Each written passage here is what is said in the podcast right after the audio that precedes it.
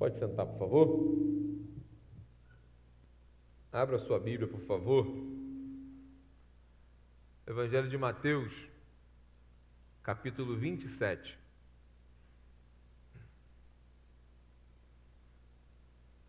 Sexta-feira Santa, Sexta-feira da Paixão, Sexta-feira, o dia em que Jesus morreu na cruz. Hoje eu quero conversar com você, já foi postado aí na, nas redes sociais, alguns se escandalizaram, ficaram preocupados do que ia ser falado. O tema da nossa reflexão hoje é Tardezinha Inesquecível. Anos atrás houve uma tardezinha. Uma tardezinha que a tardezinha mais famosa e mais falada até hoje. Uma tardezinha que mudou a minha vida, a nossa vida, a vida de toda a humanidade.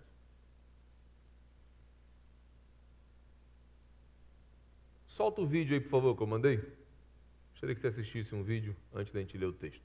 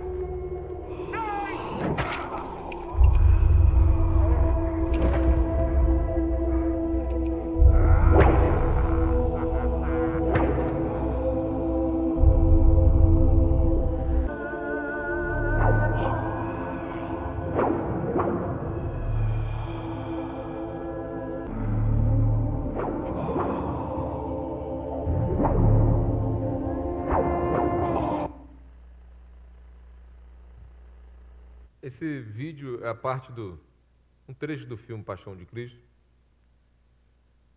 Não sei se todos já viram, quem não viu assiste. Estudiosos falam que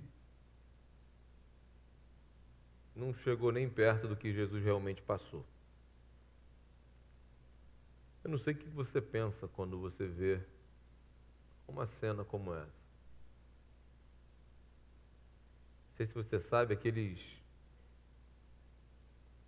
aquele chicote que os romanos usavam para chicotear, que usaram em Jesus, na ponta tinha bilha, esfera de ferro e ossos quebrados, pontiagudos. Quando batia, muitas vezes cravavam os ossos e vinham rasgando pele, carne. Eu acredito que você já tenha visto algumas imagens. Enfim, logo após esse momento de açoites, terror,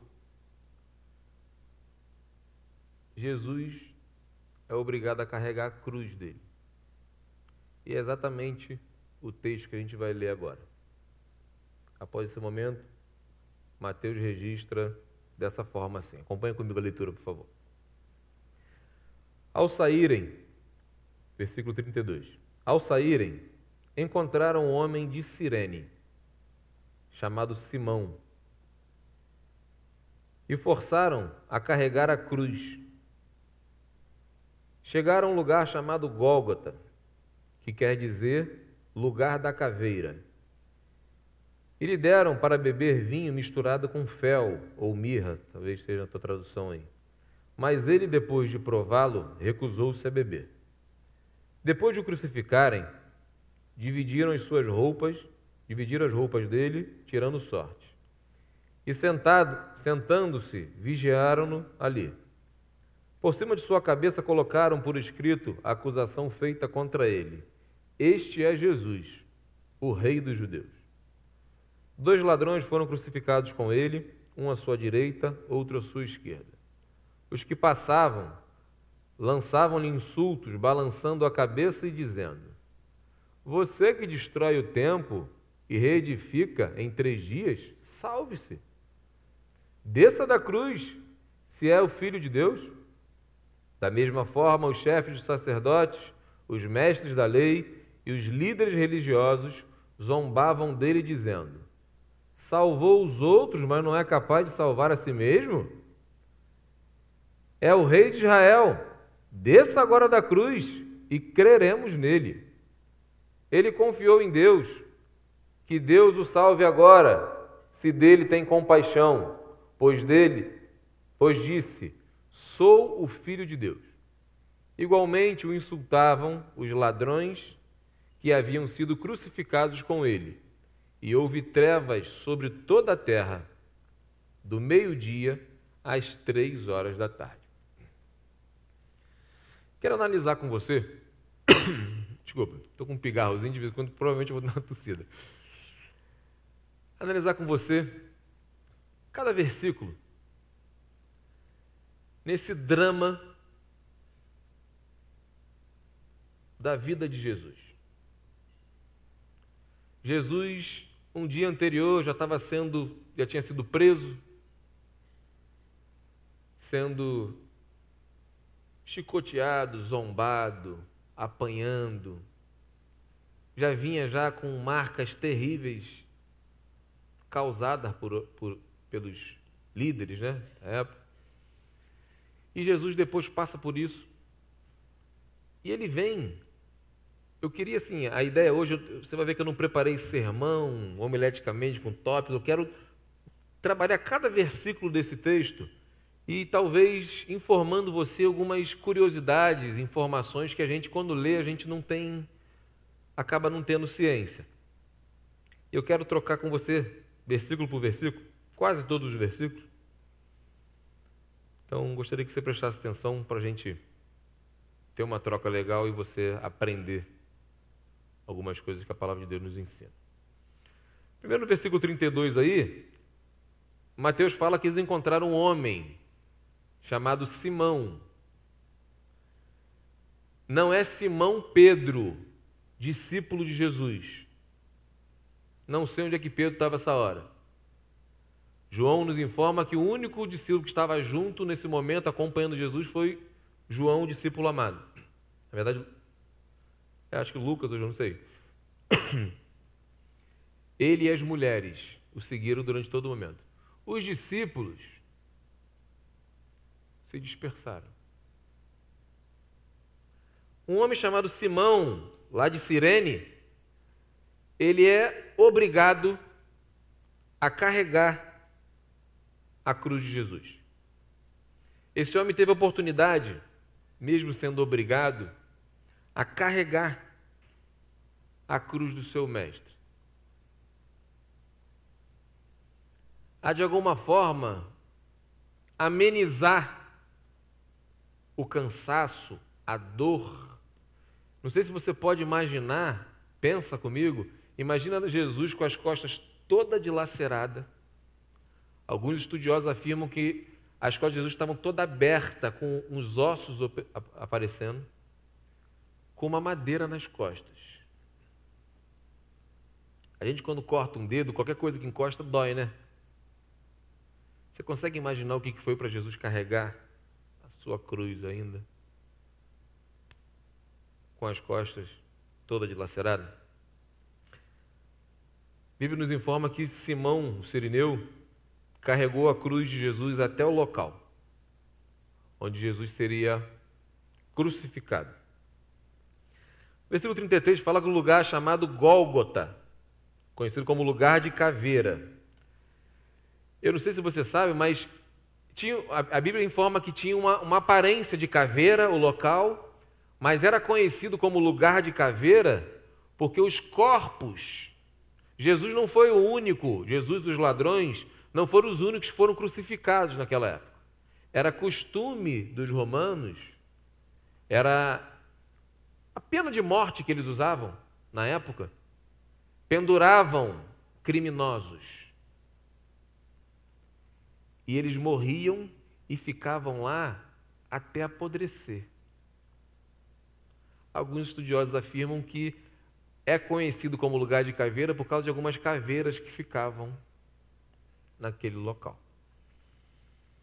Hernandes Dias Lopes comentando esse trecho, ele diz assim, ó, Naquele tempo, os criminosos condenados à morte de cruz não tinham direito a um sepultamento digno. Muitos deles eram deixados apodrecendo na cruz. Talvez o local tenha recebido esse nome não apenas por causa da sua aparência, acabei de falar, né? Mas por causa do horror de haver ali corpos putrefatos. Ele comentando, Hernandes também comentando sobre a, a dor física da crucificação, diz assim: ó, a morte de Jesus era a, era a forma de aplicar a, a pena de morte, os romanos aplicaram a pena de morte. Os judeus consideravam maldito aquele que era dependurado na cruz. A pessoa morreria de cãibras, asfixiada e com dores crudelíssimas. A morte vinha por sufocação, esgotamento ou hemorragia. No versículo 34 diz que ofereceram para Jesus o que? Vinho com fel ou com mirra. Você sabe por quê? Porque Jesus estava com sede? Alguém já teve curiosidade de saber por quê disso? Ofereceram vinho com, com mirra, com fel para Jesus. Era uma forma de anestesiar, era, tipo, era um tipo de anestésico que eles ofereciam para as pessoas que iam ser crucificadas para amenizar um pouco as dores. Se era para aguentar ficar mais tempo, sofrendo, não sei, mas eu sei que a ideia era essa. E o texto diz que Jesus rejeitou. Jesus não quis anestesia. Jesus não quis que as dores fossem amenizadas. Eu acredito que Jesus intencionalmente recusa, porque ele tinha total consciência que aquelas dores eram necessárias. Ele sabia pelo que ele ia passar. E ele estava decidido a enfrentar tudo aquilo para cumprir a missão dele aqui na terra. E você sabe que ele cumpriu. No versículo 35, eles rasgam as vestes de Jesus e dividiram entre eles.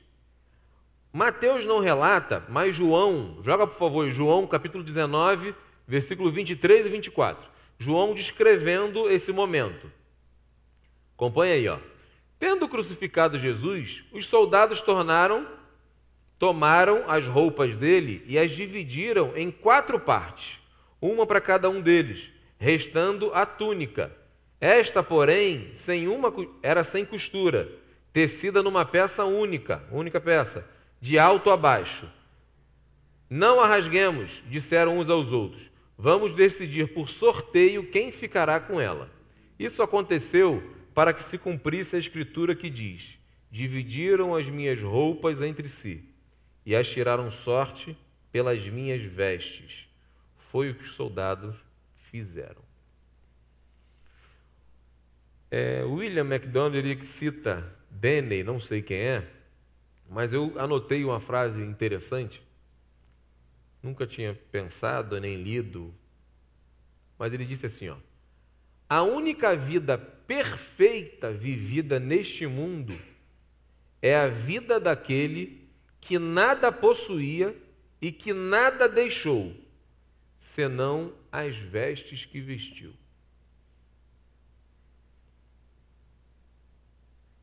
Eu, quando li essa citação, esse comentário, eu fiquei pensando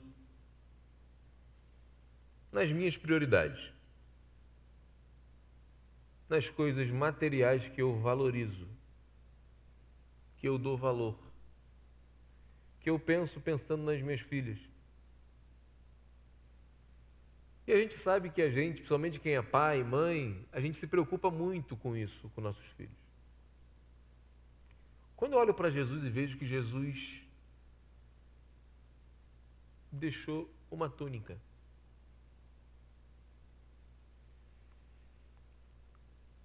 Eu fiquei pensando nisso, sabe?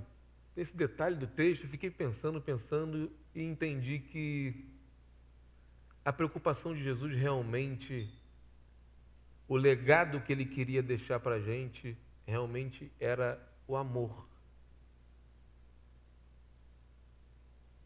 Jesus tinha família. Jesus só se preocupou em deixar para a gente o legado do amor, do perdão. Um amor que nos constrange, que nos transforma e que nos impulsiona como discípulos de Jesus a darmos continuidade do que verdadeiramente importa.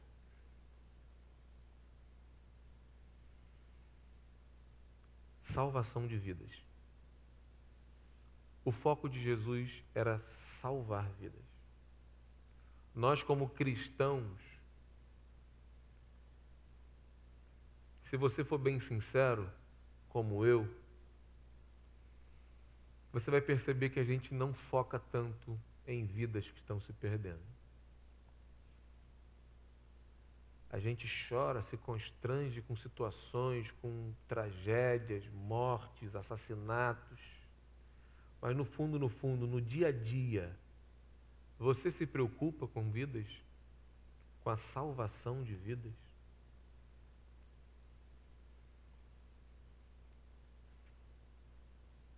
No versículo 37, Mateus relata que os evangelhos, todos eles relatam essa acusação escrita na cruz de Jesus. Este é Jesus, o Rei dos Judeus. Estava escrito em latim, em hebraico e grego. Uma afirmação em forma de deboche, de desdenho, debochando daquilo que Jesus realmente era.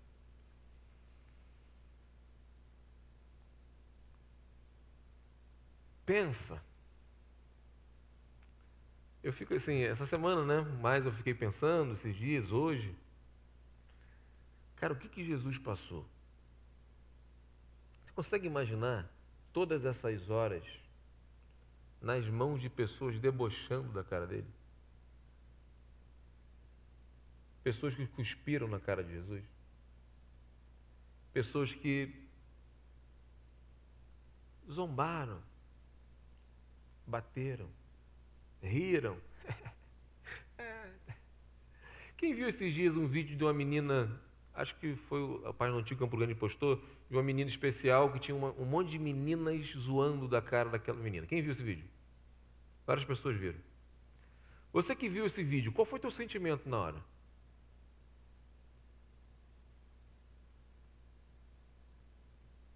Tristeza. Às vezes até raiva. Você consegue imaginar o que, que Jesus passou?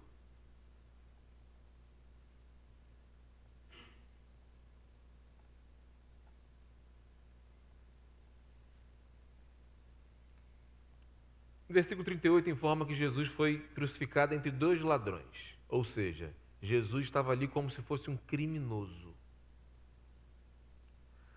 Uma acusação que não cabe bem nem para mim nem para você, imagina para Jesus sendo Deus. Jesus, ele é condenado à morte como um criminoso, da pior das espécies. A cruz era a forma mais brutal de morte. Jesus morreu a pior morte que se poderia acontecer com alguém.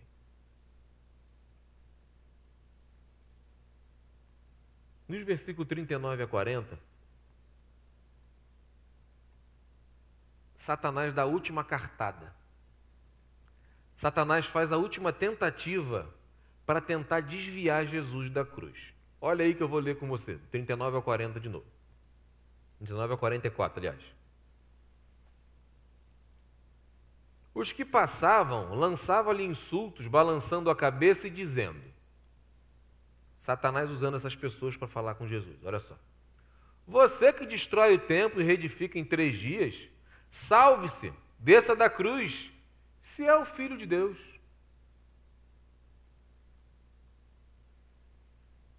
Salvou aos outros, mas não é capaz de salvar a si mesmo? Desça agora da cruz e nós vamos crer.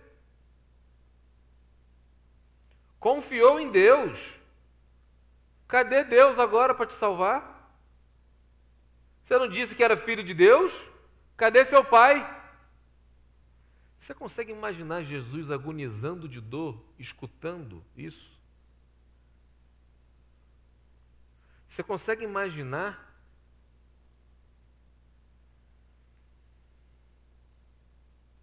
Por que, que Jesus não desceu da cruz? Jesus podia descer da cruz se ele quisesse? Quem acha que sim, levanta a mão. Tem certeza? Se ele quisesse, ele poderia descer da cruz? Sim. Por que, que ele não desceu? Ele não podia descer e provar para todo mundo ali? Pensa, porque às vezes a gente fala assim, Jesus, Jesus, pô, Deus, pô, nosso Salvador, que ressuscitou. Jesus, naquele momento ali, estava agonizando de dor. Você já parou para pensar num momento, não sei se já passou, mas alguém sendo acusado injustamente, tudo que essa pessoa quer é uma oportunidade para provar sua inocência. Eu pensando, eu lembrei, lembrei, para quando me acusaram lá no, no, no, colégio, lá, não vou falar o nome não para não ficar chato, me acusaram uma vez de ter soltado uma bomba no banheiro. Eu era terrível, eu era perturbado, fazia besteira para caramba, mas um dia acabou o recreio, eu entrei para o banheiro, soltaram uma bomba lá, uma bomba firme que estourou um vaso lá no banheiro. Quando estoura o vaso, quem é que sai dentro do banheiro? Eu, em pessoa. Tipo, Cena, sabe, aquela cena, maior fumaça, todo mundo. E pior que estava todo mundo na quadra. No colégio, assim, o banheiro, tinha a quadra, que é assim, a quadra, e de frente o banheiro era lá. Todo mundo de frente, formado, porque depois da, da, do, do, recreio tinha que formar a turma, para ir subir cada um para sua classe. Todo mundo formado, a escola inteira. Bum! Estrondou a escola. Quem sai dentro do banheiro, no meio da fumaça? Quando eu olhei para aquela quadra lotada, todo mundo me olhando e rindo, para você ter noção, eu lembro da cena das, de pessoas fazendo assim. Você ferrou, você ferrou. Ela era rindo, ele caindo no chão. Ele caindo no chão de tanto rir.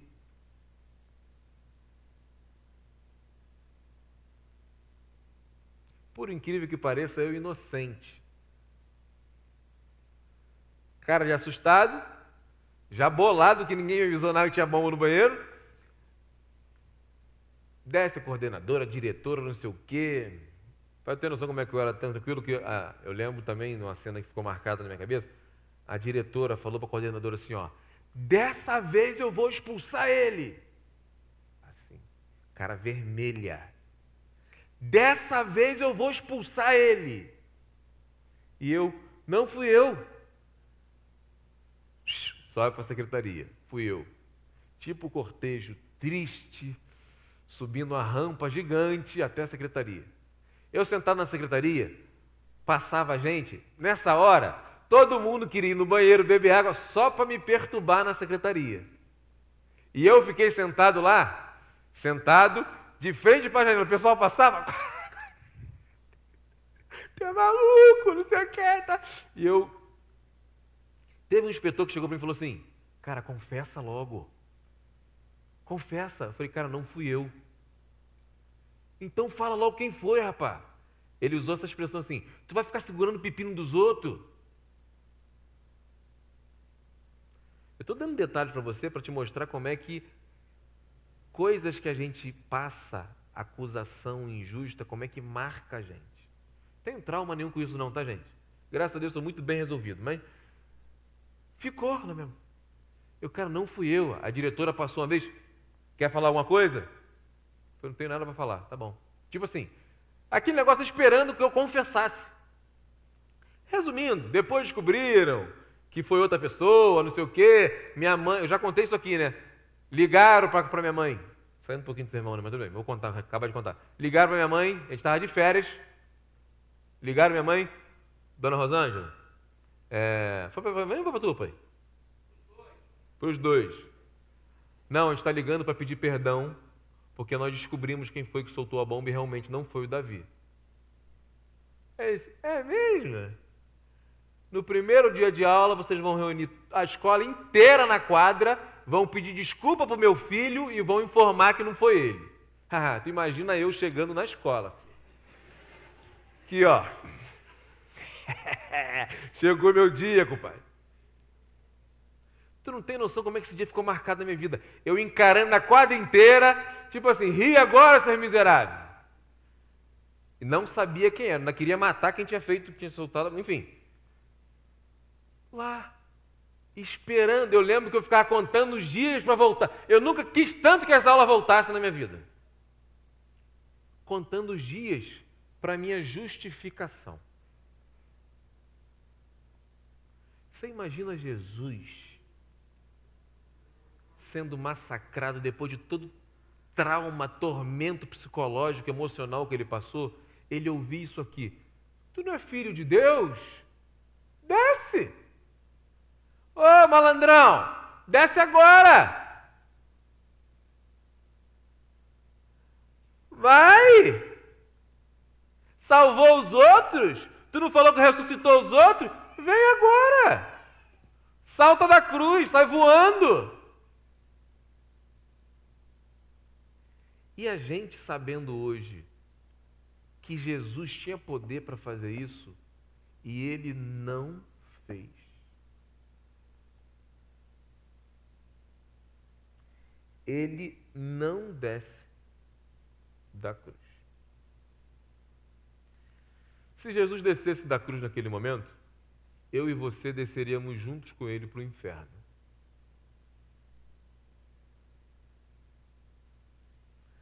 Se Jesus salvasse a si mesmo, eu e você não seríamos salvos por ele. sofreríamos eternamente o castigo por nossos pecados. Spurgeon, ele diz assim: ó, Jesus não desceu da cruz porque era filho de Deus. Ficou pendurado ali até que se consumasse o sacrifício pelo pecado do seu povo.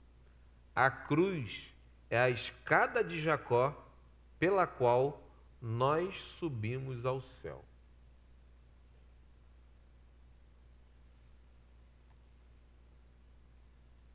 No versículo 45, é a origem de onde surgiu a ideia do tardezinha inesquecível. Olha aí, por favor, versículo 45. O texto informa que toda a terra, a Palestina inteira, ficou escura. Pensa num breu. Eu pensei até em combinar com o pessoal de apagar a luz da igreja toda, só que não ia ficar legal porque tem luz lá fora. Pensa num breu que você não conseguia enxergar nada. Nada. Olha o versículo 45.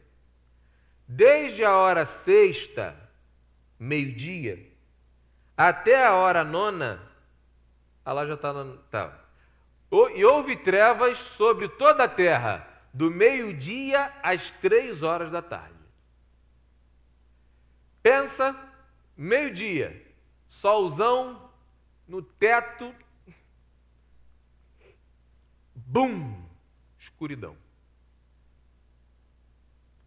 Três horas de escuridão. Tudo escuro. Três horas intensas de escuridão. Spurgeon comentando isso também, ele diz assim: ó, o sol cobriu o rosto e houve escuridão, escuridão como de dez noites, constrangido pelo fato de o grande sol da justiça estar em terrível escuridão.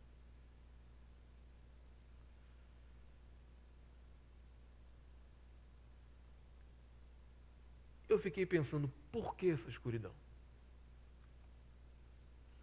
Será que foi um momento para Jesus eu, eu cheguei a pensar assim: será que foi de repente um momento para amenizar aquela pessoal parar de perturbar Jesus, parar de agoniar Jesus, Jesus poder, sabe, chorar. Ele, fiquei assim, sabe, viajando, sabe, no texto. E fui estudando para saber por quê. E uma das coisas interessantes, não sei se você já tinha prestado atenção, deixa eu citar o rapaz que falou isso aqui que eu li. Douglas Webster, também não sei quem é, mas ele disse assim: ó, no nascimento do Filho de Deus, Natal, nascimento do Filho de Deus, houve o que à meia-noite? Luz. Meia-noite, luz. Na morte do Filho de Deus, houve trevas ao meio-dia.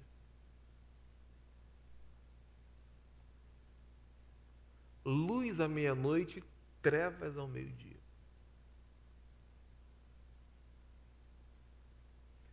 Eu não sei se você lembra, mas qual foi a penúltima praga que Deus enviou para o Egito antes da praga da morte dos primogênitos? Alguém lembra? Escuridão. escuridão. Quantos dias de escuridão?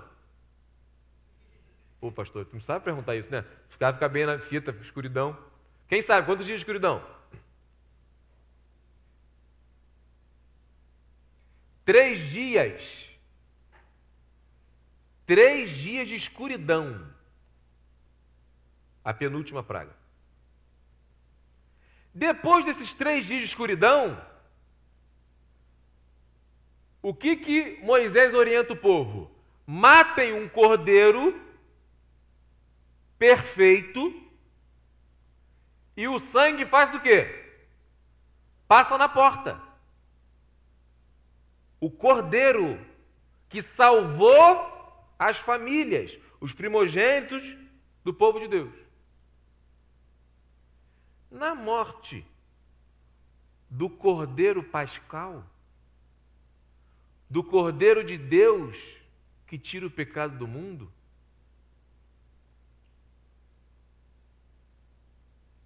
foi antecedida por três horas de escuridão.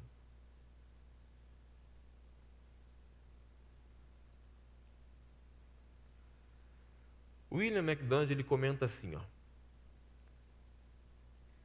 Da hora sexta até a hora nona, houve trevas não somente sobre a terra da Palestina, mas na sua santa alma também. Falando de Jesus, claro. Foi durante aquele tempo que ele carregou a maldição indescritível dos nossos pecados. Naquelas três horas foram cumpridos o inferno que merecíamos, nós merecíamos. A fúria de Deus contra todas as nossas transgressões. Hernandes Lopes ele comenta assim: A escuridão simboliza o julgamento de Deus sobre o nosso pecado.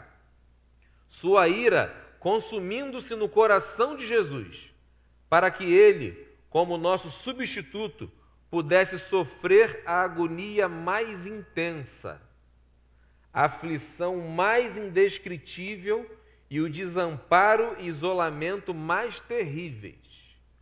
O inferno foi até o Calvário nesse dia, e o Salvador desceu a ele, experimentando os seus horrores em nosso lugar.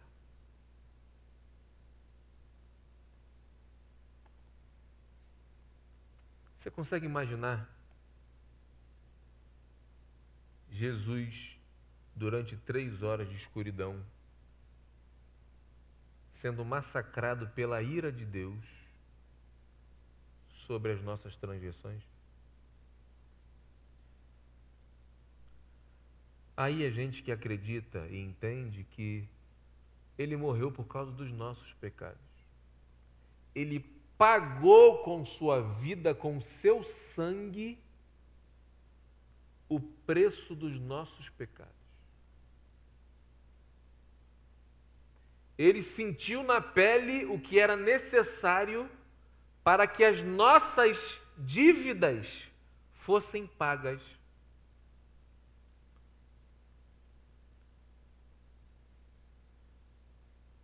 Você consegue imaginar essas três horas?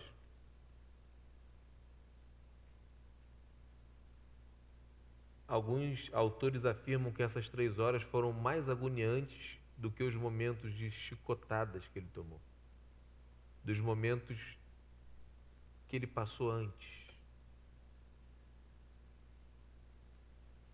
Jesus foi crucificado às nove horas da manhã. A Bíblia, quando você lê, você vai ver assim, no terceira hora do dia. O horário era contado a partir do amanhecer. Primeira hora do dia era às seis horas da manhã. Então eles contavam. Jesus foi crucificado na terceira hora do dia, às nove horas da manhã.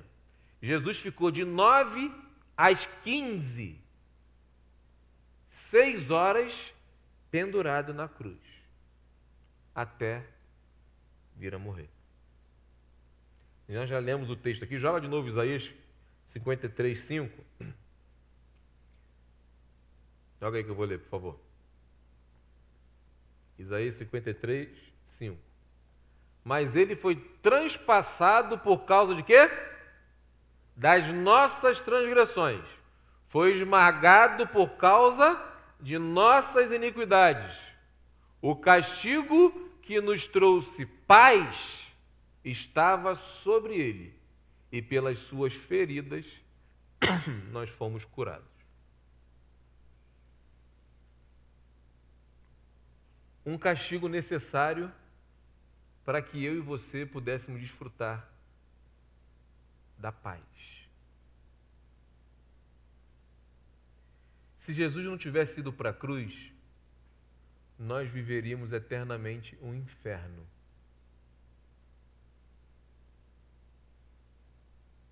Se Jesus não tivesse enfrentado a cruz, nós viveríamos eternamente agonizando o inferno. Você tem consciência do que Jesus fez por você?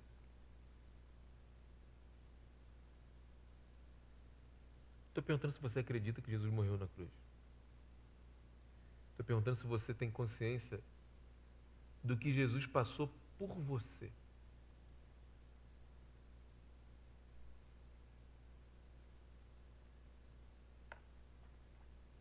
As trevas, a escuridão, foram dissipadas exatamente no momento que Jesus morreu. Outro detalhe interessante, se você for olhar, nenhum dos evangelhos diz que Jesus morreu. Um diz que Jesus expirou, outro diz que Jesus entregou o seu espírito. Enfim, detalhe que eu vi no texto, nenhum fala assim, e Jesus morre. Jesus entrega o espírito. Jesus. Jesus, com a sua morte, ele dissipou as trevas. A escuridão foi de meio-dia às três horas da tarde. Três horas da tarde é a hora que Jesus morre.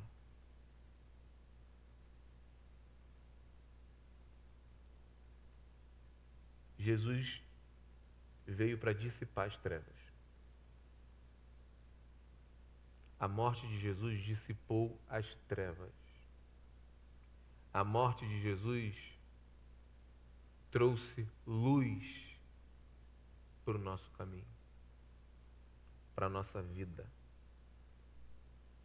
Jesus enfrentou tudo isso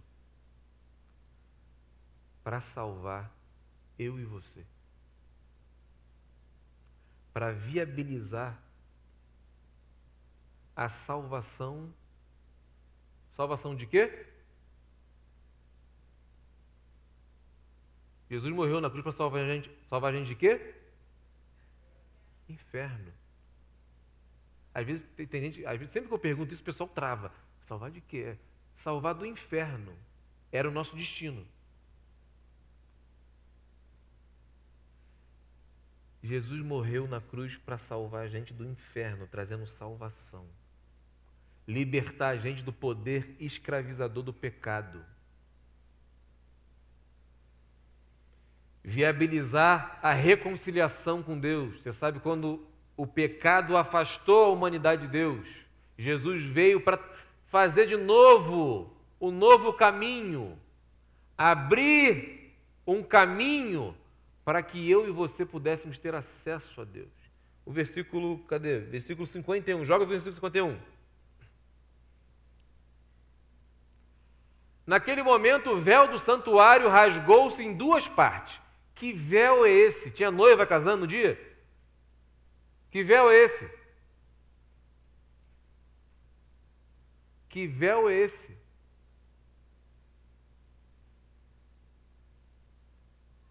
O véu do santuário rasgou em duas partes, do alto a baixo. A terra tremeu e as roças se partiram. Terremoto. Terremoto. O véu do templo era que no templo existia um véu onde separava o santo, o lugar santo do santo dos santos. O santo dos santos, só o, sacer, o sumo sacerdote podia ter acesso. Ninguém mais. Uma vez no ano, o sumo sacerdote podia entrar no Santo dos Santos, presença de Deus, estar ali, face a face com Deus.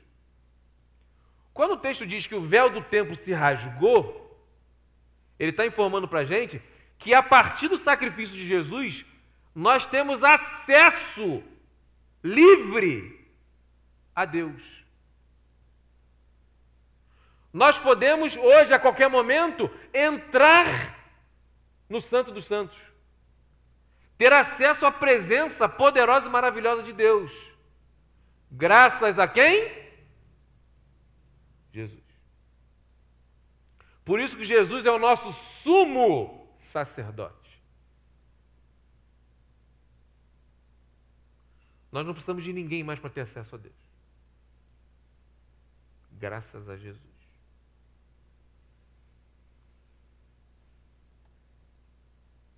Jesus morreu na cruz para a gente poder se reconciliar com Deus. Um caminho para Deus foi aberto. Um novo e vivo caminho, que a gente canta tanto. Jesus disse: Eu sou o caminho, a verdade e a vida. Não existe vida sem Jesus.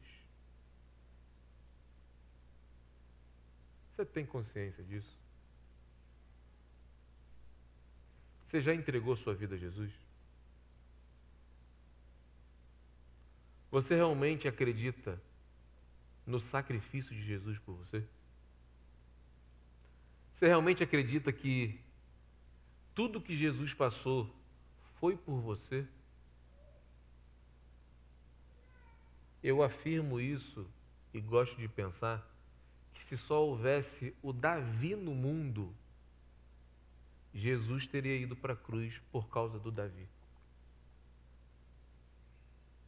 Se só houvesse você no mundo, Jesus teria enfrentado tudo isso que ele enfrentou para salvar você. Esse sacrifício foi por você.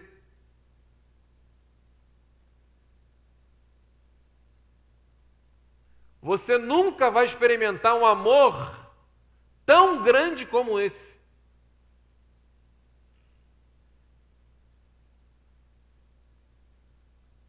A gente gosta de se sentir amado. A gente gosta de ver pessoas que amam a gente, que morram de amores. Jesus morreu de amor por nós. Ele morreu por amor. Você tem consciência como é que a sua vida ela é valiosa.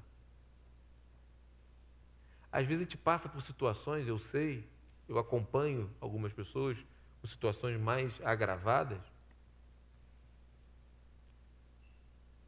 que não se sentem valorizadas, que não se sentem importantes. Pessoas que muitas vezes ficam mendigando atenção, mendigando amor dos outros. Nós não precisamos disso, você não precisa disso. O Rei dos Reis, Senhor dos Senhores, já provou o amor dele por mim por você. Isso é suficiente para você ser feliz, para você ser grato, grata para você viver uma vida aqui?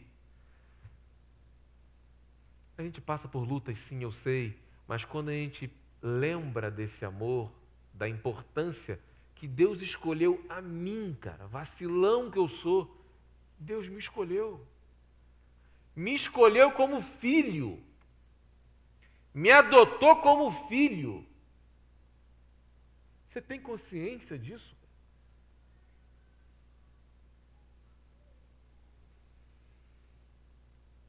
Eu gostaria de orar com você nesse momento. Feche seus olhos, por favor.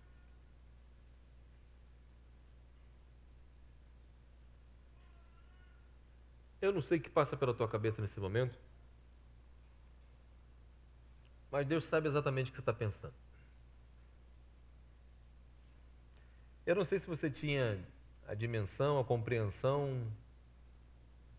Um pouquinho a gente conversou aqui, a ideia é te dar um panorama, um, do que Jesus fez por você.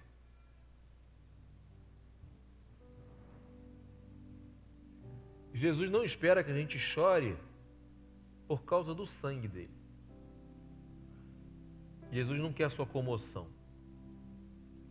Jesus não espera que você se revolte porque as pessoas injustamente levaram ele até a cruz. Ele foi voluntariamente para a cruz por amor a você. Jesus não espera que você olhe para ele como um coitadinho injustiçado. O que Jesus espera de você é que você abra o coração para ele. É que você creia nessa mensagem, nessa verdade e o receba como Senhor e Salvador da sua vida.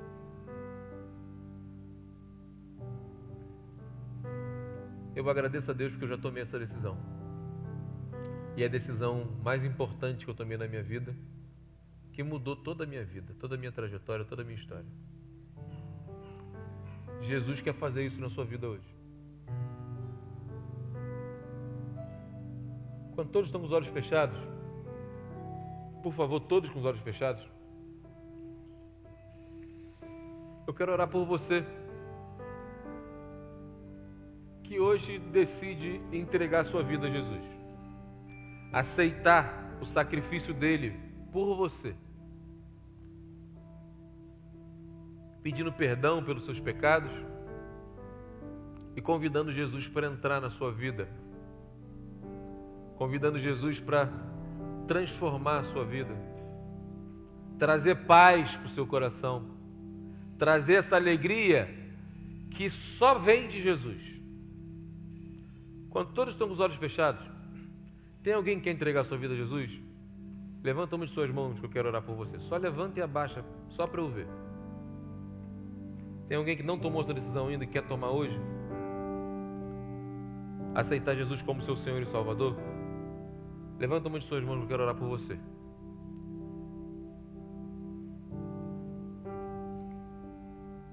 É a decisão mais importante da sua vida. Pode abaixar, deixa eu abençoe. Mais alguém? Hoje você tem a oportunidade de receber esse amor tão grande demonstrado na cruz por você. Mais alguém quer entregar sua vida a Jesus? Levanta as suas mãos.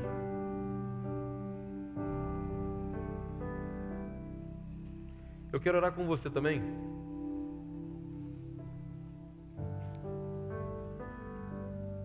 Pode abrir seus olhos, olha para mim aqui, por favor. Jesus, quando ele morre, depois, no terceiro dia, ele ressuscita. Ele aparece para os discípulos.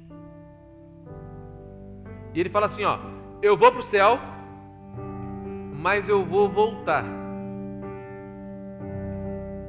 Eu vou voltar para buscar você. O Espírito Santo de Deus vai vir para habitar em vocês. Só que eu entendo que enquanto Jesus não volta, Ele espera que eu e você sejamos testemunhas dessa verdade da cruz. Ele espera que eu e você continuemos o que ele veio fazer aqui na terra convencer o mundo do pecado, da justiça e do juízo. O Espírito Santo de Deus faz isso. Mas quem precisa anunciar a mensagem somos nós, eu e você. Não precisa responder. Você tem feito isso como cristão, cristã?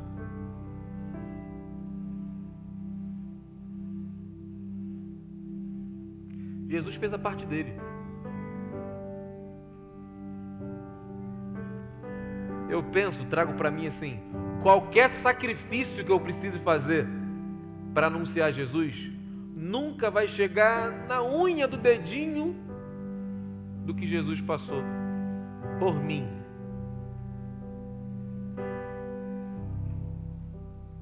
O que, que você tem feito?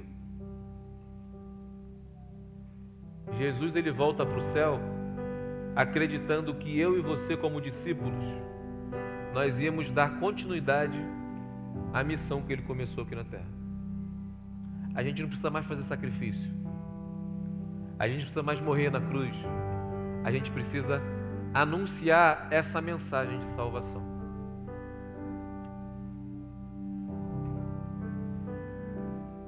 Imagina que Jesus está perguntando para você hoje assim: Eu posso contar com você?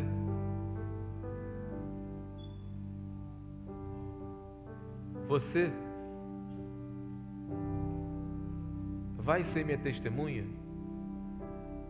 Você vai anunciar para os seus amigos na escola? Você vai anunciar para os seus colegas de trabalho?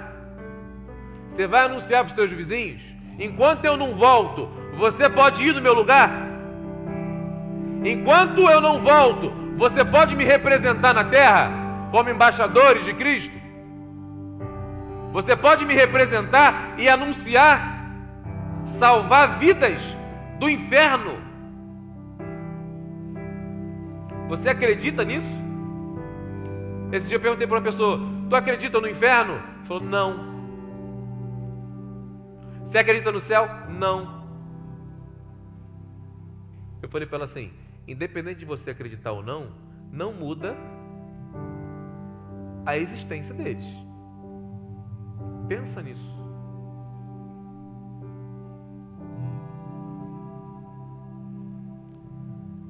As pessoas precisam ouvir a mensagem de salvação.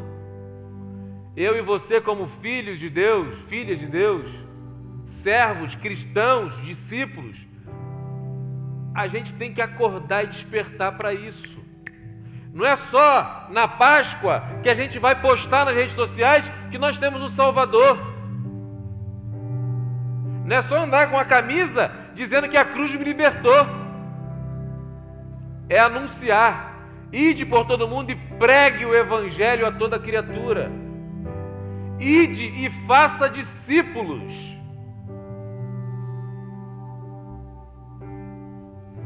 Se você não está fazendo isso, você está fracassando na missão que o seu mestre Jesus deixou para você. Eu quero convidar você. A gente vai cantar. Enquanto a gente estiver cantando, se você realmente deseja cumprir a sua missão, eu gostaria que você colocasse de pé. Só você que hoje realmente quer responder para Jesus assim: Senhor, eu quero cumprir a minha parte na missão. Conta comigo. Me ajuda a ser uma testemunha tua por onde eu passar. Me ajuda a espelhar Jesus em cada lugar que eu passar. Eu quero que as pessoas vejam Jesus nos meus atos de amor, de bondade, de empatia, de amor. Se você quiser assumir ou reassumir esse compromisso hoje, uma vez quando eu estava assistindo esse filme,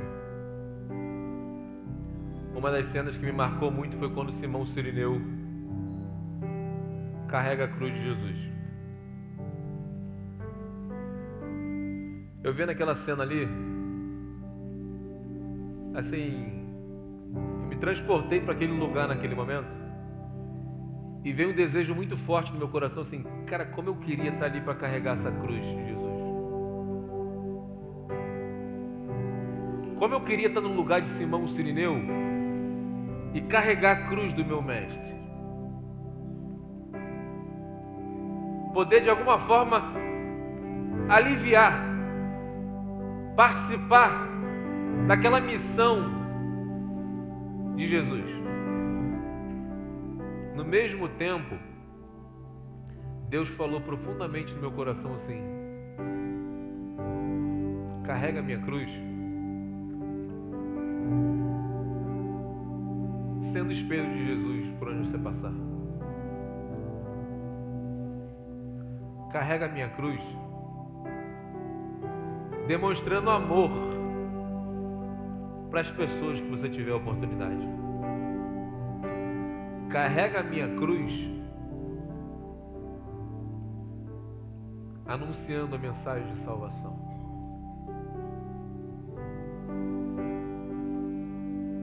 Tenho me esforçado para carregar a cruz.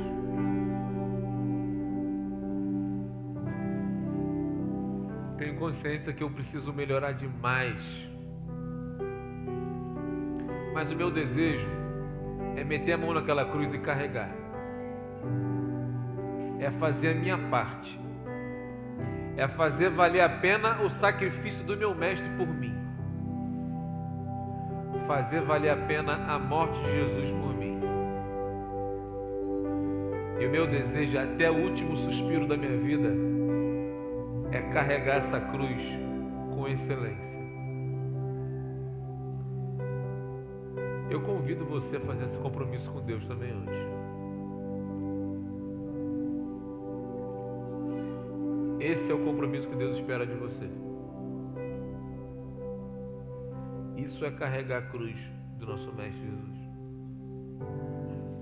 Feche seus olhos, por favor, vamos orar.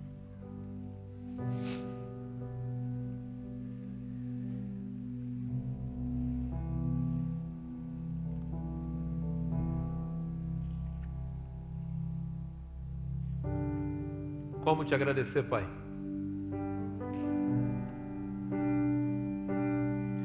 Como te agradecer pelo sacrifício de Jesus na cruz?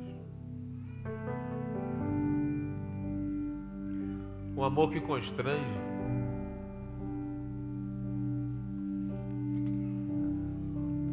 Um amor que a gente entra com uma faca no nosso coração, consciente que a gente não merece. Nós não merecíamos tudo que o Senhor fez na cruz por nós, Pai. mas mesmo assim o Senhor decidiu nos amar. Mesmo assim o Senhor decidiu entregar teu filho Jesus para provar o teu amor por nós. Obrigado, Senhor.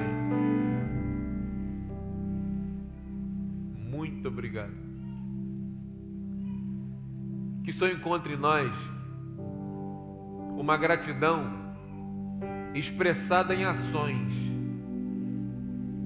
um amor materializado em vidas. Uma agonia em lembrar que pessoas hoje se morrerem vão para o inferno, Pai. Pessoas hoje se morrerem. O teu sacrifício por elas não valeu de nada. E eu imagino como deve doer teu coração por isso. Usa a minha vida, Pai, para espalhar essa mensagem por todos os cantos, por todos os lugares que meus pés pisarem, que os nossos pés pisarem, que nós verdadeiramente venhamos ser embaixadores teus aqui na terra, servos e servas, discípulos e discípulas que venhamos a fazer discípulos, salvar vidas, batizar vidas. E obrigado, porque o Senhor está com a gente. O Senhor não nos deixou sozinho para completar a missão. Usa a nossa vida, Pai. Usa a vida de cada um aqui que hoje está assumindo esse compromisso contigo. Que hoje está despertando para cumprir a missão de cada um de nós. Obrigado por essa vida que hoje entrega, te aceita como Salvador. Obrigado, Pai. Ele sinta a tua presença como nunca na vida dele.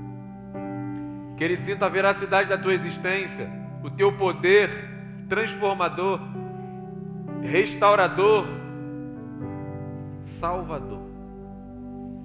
Muito obrigado, Senhor, por essa vida preciosa.